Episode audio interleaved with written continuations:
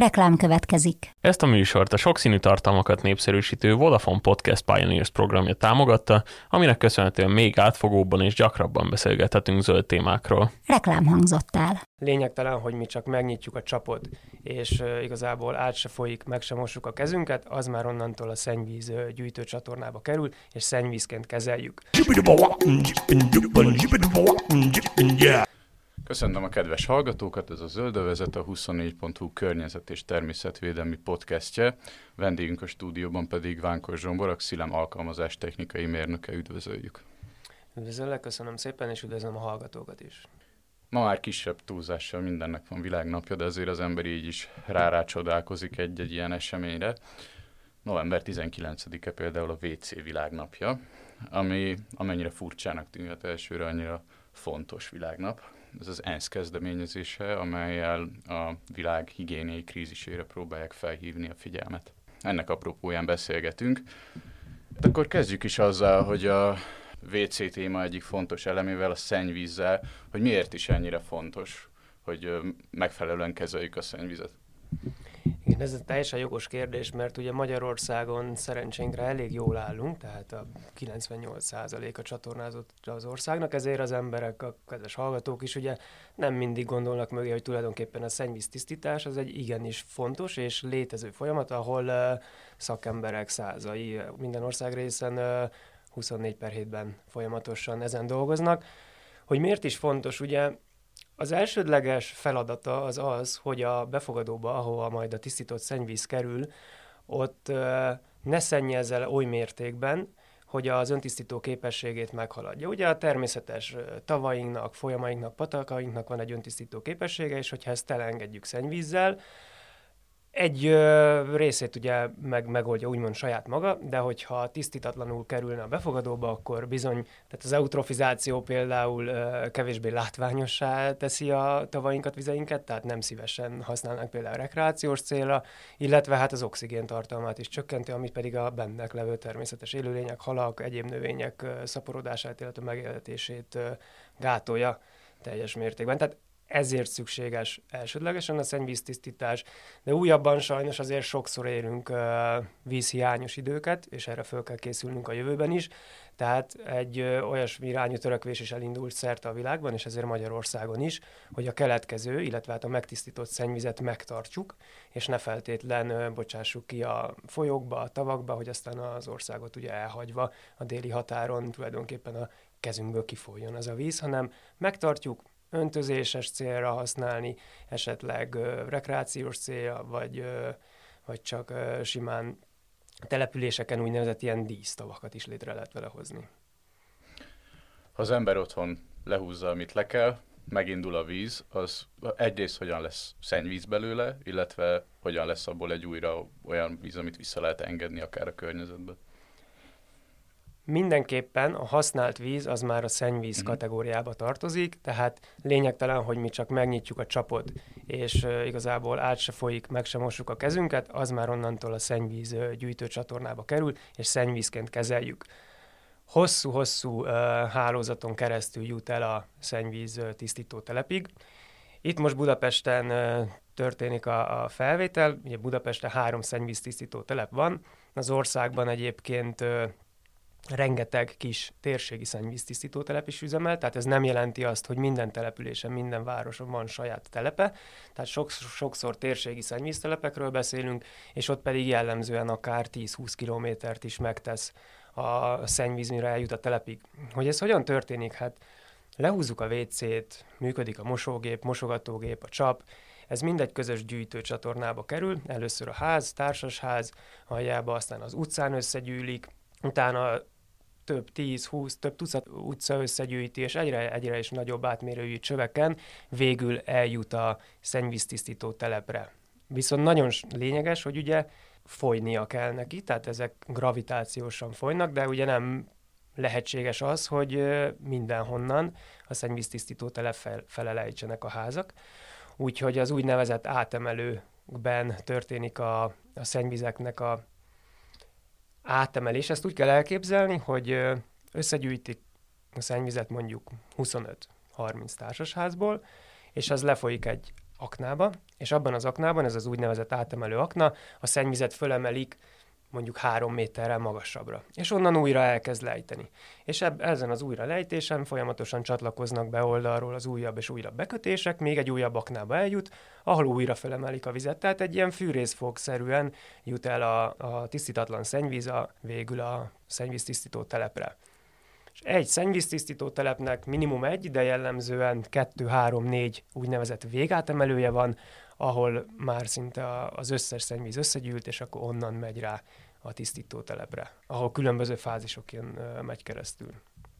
Ezt a tisztítást, ezt a laikus köztük én is valahogy úgy képzeljük el, hogy ott ilyen különböző szűrőkön megy át, hozzákevernek mindenféle anyagot a szennyvízhez. Ez pontosan hogyan néz ki ez a tisztítási folyamat?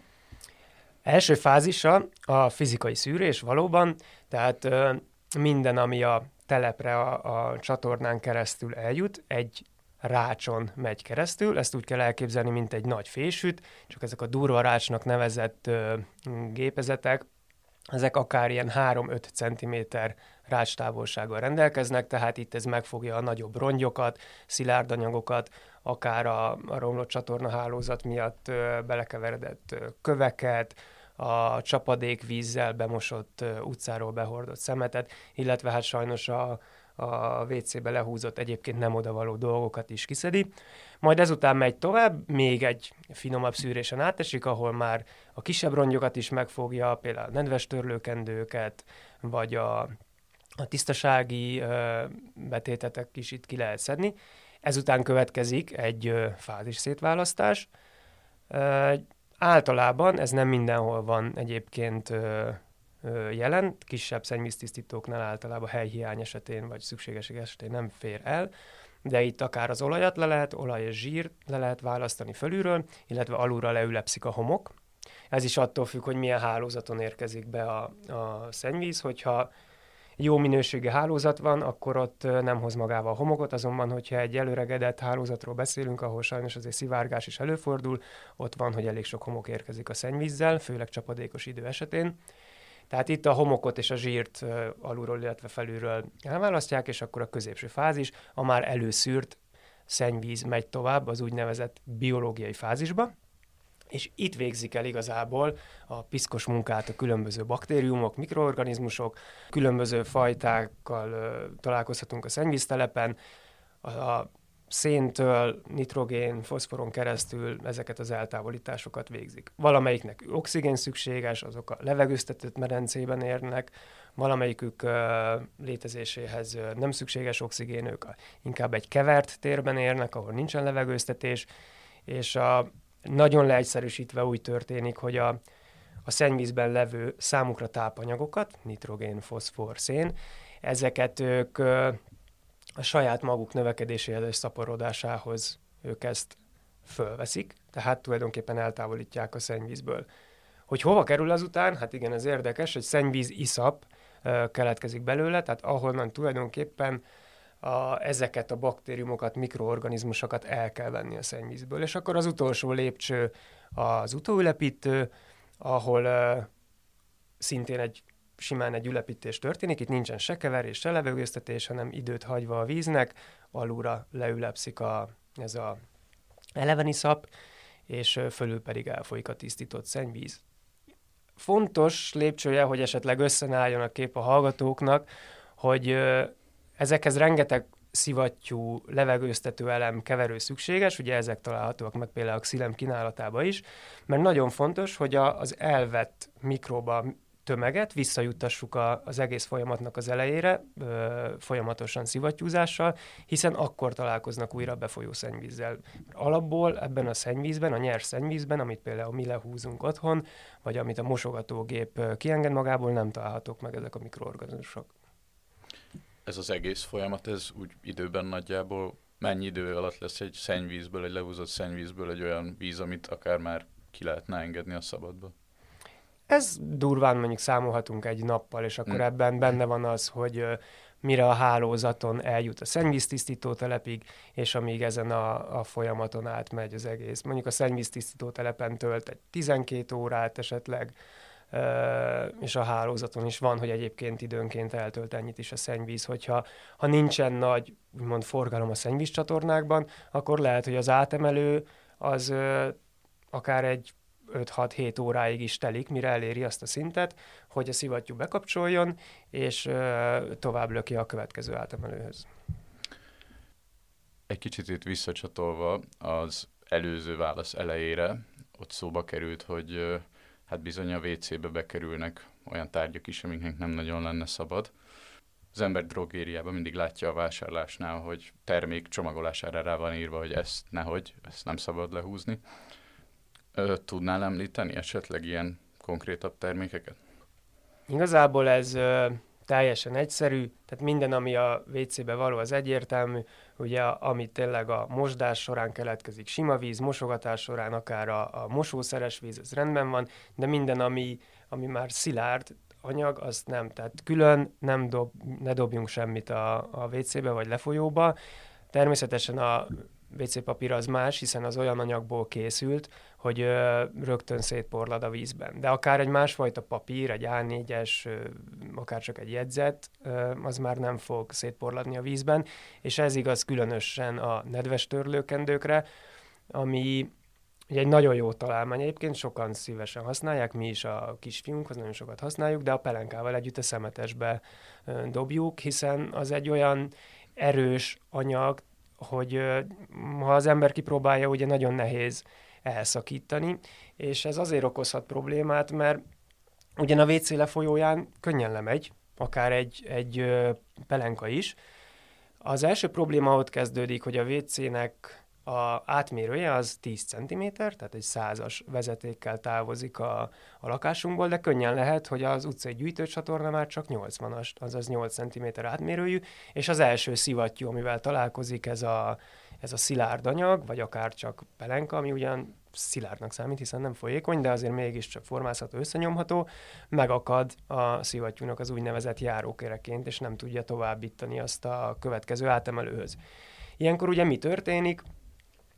Megáll a szivattyú, nem, nem küldi tovább a szennyvizet a következő átemelőre, tehát idő, egy idő után bizony ki fog önteni az az átemelő. Illetve először még csak elkezdi visszatorlasztani a, a szennyvizet a végfelhasználóhoz, vagy az előző átemelőhöz, tehát könnyen lehet, hogy akár a földszinti lakásunkon jelenik meg először a szennyvíz. Tehát ezért nagyon fontos, hogy semmiféle nem odavaló, tényleg szemétnek számító dolgot ne engedjünk le a csatornán. Szerencsére manapság azért minden szivattyú gyártó cég törekszik arra, hogy dúlásmentes szivattyúkat fejleszen ki. Nálunk is a koncertor típusú szivattyú az például tökéletesen átviszi a pelenkát, vagy akár még egy esőkabátot is, vagy a műanyag összegyűrt flakont. Ugyanakkor ez csak egy ideális, eset, ideális hálózat esetén működhet megfelelően, hogyha minden szivattyú ilyen. Mert ez is mit csinál vele? Tovább nyomja a következő állomásra. Hogyha ott másfajta szivattyú van, akkor ott megakad. Szó volt arra, hogy itt a tisztító telepen hogy először az ilyen nagyobb objektumokat szűrik ki, aztán keletkeznek mindenféle iszapok. Ezeknek a tisztítási folyamat után mi lesz a sorsa ezeknek az anyagoknak? A rács szemét, tehát az első fázis, a fizikai szűrés, az simán szemétként kezelendő, tehát utána azt konténeres elszárítás, szárítják, ugye, hogy az elszállítás során ne legyen annyira nehéz, tehát egy bizonyos szárítás után szeméttelepre szállítják őket. A biológiai tisztítás után keletkező iszapot, az pedig egy legalább ilyen fontosságú és legalább ekkora mértékű iszapvonal során kezelik. Itt aztán szárítás, centrifugálás, akár rothasztással a végén biogáz állítható elő, és egy jól tervezett telepen, Magyarországon is rengeteg ilyen van, az így keletkezett, rothasztás során keletkezett biogázt elégetik egy gázmotorral, ami a telepnek akár a 80-90 százalék energiafelhasználása igényét fedezni tudja. Egyébként, ahol ez nem lehetséges, ott pedig a megfelelő kezelés után, itt is szükséges ugye a rothasztás, mert ilyenkor magas hőmérsékleten azért a, a baktériumok ugye tulajdonképpen megsemmisülnek, nem szaporodnak többet, deponálható akár mezőgazdasági célra. A szennyvíznek egy érdekes tulajdonságára, vagy egy lehetőségére hogy koronavírus alatt jött rá laikus a hírekből, hogy a szennyvízből bizony ki lehet mutatni akár vírus mennyiséget. Milyen egyéb dolgokat lehet kimutatni, milyen árulkodó tényezőket lehet kimutatni a szennyvízből? Milyen manapság már mindent ki lehet mutatni, legyen az oldott, oldatlan állapotban, szerves vagy szervesen vegyül, szervetlen vegyület, tehát tényleg csak azon múlik, hogy az ember mire kíváncsi. Amit folyamatosan mérnek minden szennyvíztelepen, az az ugye az elfolyó tápanyagkoncentráció, nitrogén, foszfor és a, a szerves szénmennyisége, hiszen ez az indikátora annak, hogy mennyire sikerült a, a szennyvíznek a tisztítása, és hogy beengedhető-e a, a befogadóba. Ezen kívül kutatási célokkal szoktak mérni akár például nehézfémeket, hogy az adott környezetben vagy az adott helyszínen ez arra utal, hogy milyen nehézfém szennyeződés van az ivóvízbázisban. Ugye. Mert amit a, az ember megiszik tulajdonképpen, és ugye az a szervezetünk által kiválasztódik, az megjelenik a csatornában is és uh, ugye emellett lehet még akár a mikromianyagok uh, jelenlétét ellenőrizni, amit ugye a táplálkozásunk során veszünk magunkhoz, az is természetesen mi nem tudjuk megemészteni, úgyhogy kiválasztódik, és a szennyvízbe kerül. Ugye így került szóba a koronavírus is, uh, amit ugye azért volt hasznos, hiszen jóval a tünetek megjelenése előtt már lehetett következtetni arra, hogy fölfutóban van egy adott település részen vagy városban a koncentráció, mert a másik ugye az mi még ez nagyon jó földrajzilag elhatárolja, hiszen a szakemberek pontosan tudják, hogy ez a telep, vagy akár csak ez a végátemelőnek a, a gyűjtő része, tehát honnan gyűjti be a szennyvizet, az utcára, sőt házra lebontva ismert. Ezen kívül akár uh, például uh, különböző kábítószerek maradványait is ki lehet mutatni, és ez is uh, rendkívül érzékeny módszerekkel lehet látni, hogy akár egy fesztivál szezon után megnövekedett koncentrációban vannak jelen, vagy bizonyos városrészekben erősebb ezeknek a szereknek a használata. A bevezetőben beszéltünk arról, hogy a WC világnap az gyakorlatilag az ENSZ ezzel próbál felhívni a figyelmet a higiéniai krízisre. Magyarország ebből a szempontból elég jó helyzetben van uh, ahol küzdenek a szennyvízzel, ott mi jelenti az alapvető problémát, infrastruktúrális hiányosságok? Pontosan. Hogyha belegondol a hallgató, itthon Magyarországon nem találkozik a szennyvízzel. Ha csak nem látogat el kifejezetten egy szennyvíztisztító telepre, akkor onnantól kezdve, hogy elzárja a csapot, lehúzza a WC-t, azt a szennyvizet többet nem látja.